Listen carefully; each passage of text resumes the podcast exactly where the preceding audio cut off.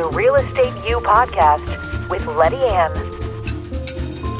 Welcome back to Real Estate You with Letty Ann, season five in the kitchen. And today I have with me Robin Stevens, who is a feng shui consultant. She's going to fill us in on what is feng shui, what are some of the misconceptions of feng shui. But first, she's going to be making her very famous linguine with clam sauce. So, welcome, Robin. Thank you. Happy to be here. Great. So, is there a story behind the linguine and clam sauce? Well, I don't know if it's not that big of a story, but my dad, um, we don't know if he created it or if somebody gave it to him, but it's something that he's been cooking for us for probably 50 years. I've been cooking it for 30. It's like a family staple. But the best thing about it is you can have all the ingredients in your pantry, and it's one of those meals that if you don't have anything on the docket, just come home and throw it together. I love it. Let's get started with linguine and clam sauce with Robin. But while you're getting that going, I'd like to know what what is feng shui? So, the official definition of feng shui, it's the art and science of harmonizing your surroundings. And really what that means is your home is like a 3D living breathing vision board. Whatever you put in your home and what you surround yourself with are the things that you call to yourself. So and everything counts from the color on the walls to how clean your house is to the to the artwork on the walls. And I'm just kind of like a feng shui detective. I go into people's homes and figure out what environmental things could be holding them back. Very cool. Let's talk more about that, but we're going to get started with the linguine and clam sauce. Yeah. So this is such an easy recipe. Anybody can do it. We just start off with a little bit of oil, and we got that pan going. And we're going to let that get warm for just a second, and then we're going to throw in the or the garlic, and we'll let the garlic simmer for about three minutes. So while you're doing that, let me ask you. Mm-hmm. So there are, I, I, think, some misconceptions about yes. feng shui. What what are some of those things that you hear about? So I have been a practitioner of feng shui for 20 years, and I've studied it, and I've done it professionally for 10. Um, I've heard everything. You know, it's not a religion. It's actually rooted in art and science. Um, it's not a passing fad. Feng Shui's been around for thousands of years. It's just taking a really long time to get to um, the Western world and especially to our little part of the of the world because everything takes longer to get to us. Um, and it's not magic, though. When you combine feng shui action and your intentions, that's when magical results seem to happen. And I've seen everything from um, unexpected huge checks in the mail new jobs, promotions, love connections, just everything. Don't ever just have a one night stand. I mean, one. I mean, uh, one night stand is what I meant. I emphasized the wrong word. I know that's a joke. Yeah, Robin. It's not a joke. Actually, it's a true feng shui thing. Right. We spoke about that. Robin was a guest on a previous uh, season, and uh, someone had brought that to my attention when I was single. Just like, oh, I'm not yeah. really connecting with people. And my friend said, how many nightstands do you have in your bedroom? And I'm like, one. She's like, oh no. Yeah, I mean, it. that's a great way to maybe attract Mr. or Ms. right now instead of Mr. or Ms. right. Well, so. I found Mr. Right because, uh, but I did get that second nightstand, and come to think of it, that did all work out. So kudos to Jack. He's an amazing awesome. husband. Too bad he's not on the show. He is out working today. But let's go. We're going to add the garlic now. Yep, got the garlic in, and I just realized I forgot the butter, but that's an that's easy okay. fix. We're just going to throw it in. So just a little bit of butter. I think it's like a maybe a tablespoon. And you know, I am a cook that I have to have a recipe, and I follow the recipe to the nth degree. But this one, I've been doing it for so long, it's just like I eyeball everything. Mm-hmm. So hopefully, it's about a tablespoon. Yep, good. And yeah. We'll do a tilt for us. Great. Yeah, and you can just see everything's melting and getting all juicy. And do we see that? Yep. So while that butter is melting, yeah. I want you to know you can uh, reach Robin or you can connect with Robin or ask her questions. Connect with her on uh, Facebook, excuse me, Robin Stevens, S T E V E N S, Feng Shui. Uh, and then that would be Robin Stevens, StevensFengShui.com for her website. Uh, if you have any questions about our podcast or this episode or any other episode, you can send your questions to our email, and that is real estate you, you as in university, real estate you with Letty Ann at lettyann.com. Perfect. So I love that we're doing this in the kitchen Yay. because the kitchen is the heart of the home. And It's one of the places that we always emphasize, or I always emphasize when I'm doing an initial consultation, because not only is it the heart of the home, it's where we nourish our families, where we break bread together. Um, if you think about when you have company, where does everybody end up? The kitchen, Always. right? Always. Um, but it's also the seat of health and wealth in our homes. And our stove is the biggest um, symbol for wealth in our lives. So, with the stove, ideally, okay. sorry, while this is kind of percolating, ideally, when we're at the stove, we want to be cooking like this, but frankly, most builders don't build that way. Usually, we're built like this, and our back is to the rooms. So, Oh, so if I interject, if Yeah. because I'm married to a builder. Yep. The thing is, uh, oftentimes when uh, a cooktop, because generally this giant unit Yep. isn't taking up the whole island, but it's either the sink or a cooktop. Correct. So you're either back washing or back stirring. correct. Um, but there's probably feng shui builders out there who could. Uh, Well, and the great thing is, this is the, this is an easy fix. yeah. So I'm never I'm never going to come to your home and say, "Oh my God, this is horrible feng shui," and then leave you hanging. We're gonna we, there's ways we can adjust the energy. So um, it's it's super easy. You're standing at the stove, and the thing about it is, your subconscious does not like that. It feels very vulnerable, Right. and so you're going to find yourself cooking like this anyway because you want to see what's going on. yeah. But an easy fix is to have something in front of you that has like a reflective surface. Think a mirror or like a teapot, you know, that especially a really bright stainless steel one because you can see people in the um, the reflection in in the pot and so people can't sneak up on you. Yeah, and it's probably better over here and even here you can see in the reflection of the pot, you can see things behind us. If the producer's creeping up on me, right. Exactly. Gotcha. Yeah, we don't want that. and you know, the, and you'll appreciate, I think, this reference. It's getting a little dated now, but um, I just always like to say, would Tony Soprano ever be standing there cooking with not being able to see what's behind him? Then you shouldn't either. Love it. No, Yeah. I love that. Uh, and my brother, shout out to David Magentel. He was Tony Soprano's junior's football coach in The Sopranos. No way. Way, David Magentel. Shout out. Pretty Yeah. cool. Yeah. So, okay, so this has been going percolate for about three minutes. So now what we're going to do is we're just going to add the parsley, and you can use fresh parsley if you want to. We I just use dry most of the time unless I've got the fresh, and the recipe just says a lot, so just throw in a lot, which usually I do about a quarter cup, Beautiful. and then you just let that sit and kind of let it saute for about three minutes. So I'll let that kind of do its thing. While that's doing its thing, Yeah. you had the opportunity somewhat to walk walk about, maybe look at a few things in my home. What, how do how do I rate on the feng shui? Now, Robin's never been here before, and granted, we've got a, a lot of producers and lighting and several cameramen and whatnot. Um, how do I rate? How's your feng shui? How's my feng shui? How's your feng shui? So I get asked that all the time. And the first thing I want to say is um, I, I, I don't know just by walking in because I don't put my feng shui hat on or open my feng shui eyes unless you've hired me to do that. Because frankly, people are so worried about me judging them, they would, I, I would never be invited anywhere.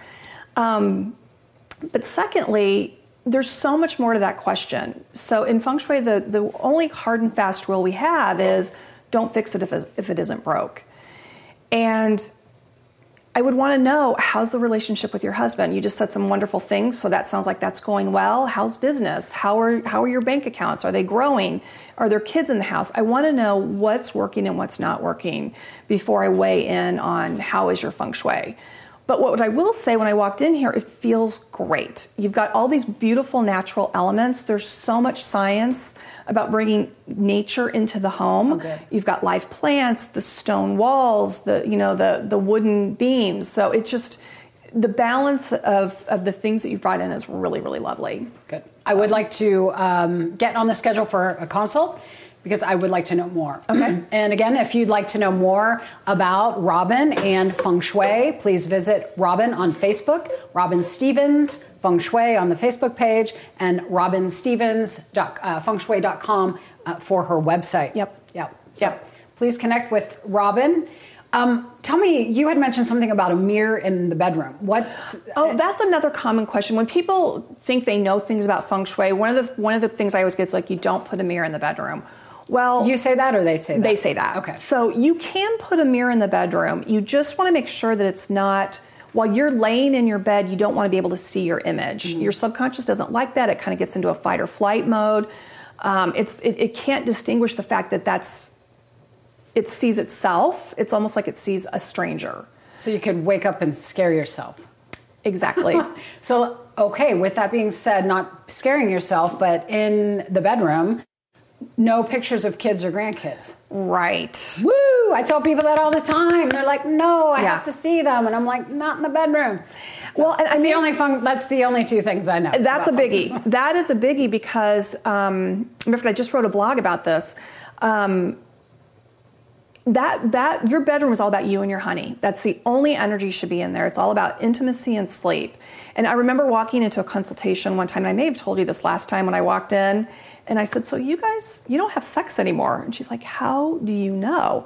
I said, "Who are all these people lined up on your dresser looking at your bed?" And she's like, "Well, that's everybody that's ever died in our lives." Oh my word! And so it's almost like in order to be vulnerable, to be intimate, you know, you can't have all those eyeballs staring at you. And furthermore, a lot of times the things that partners fight about or the people that they fight about tend to be the people that are in their bedrooms and in their space, whether it's in laws, kids, pets.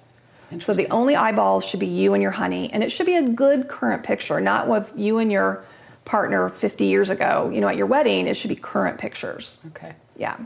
Love this stuff. Love this stuff. If you love what you're seeing, again, connect with Robin.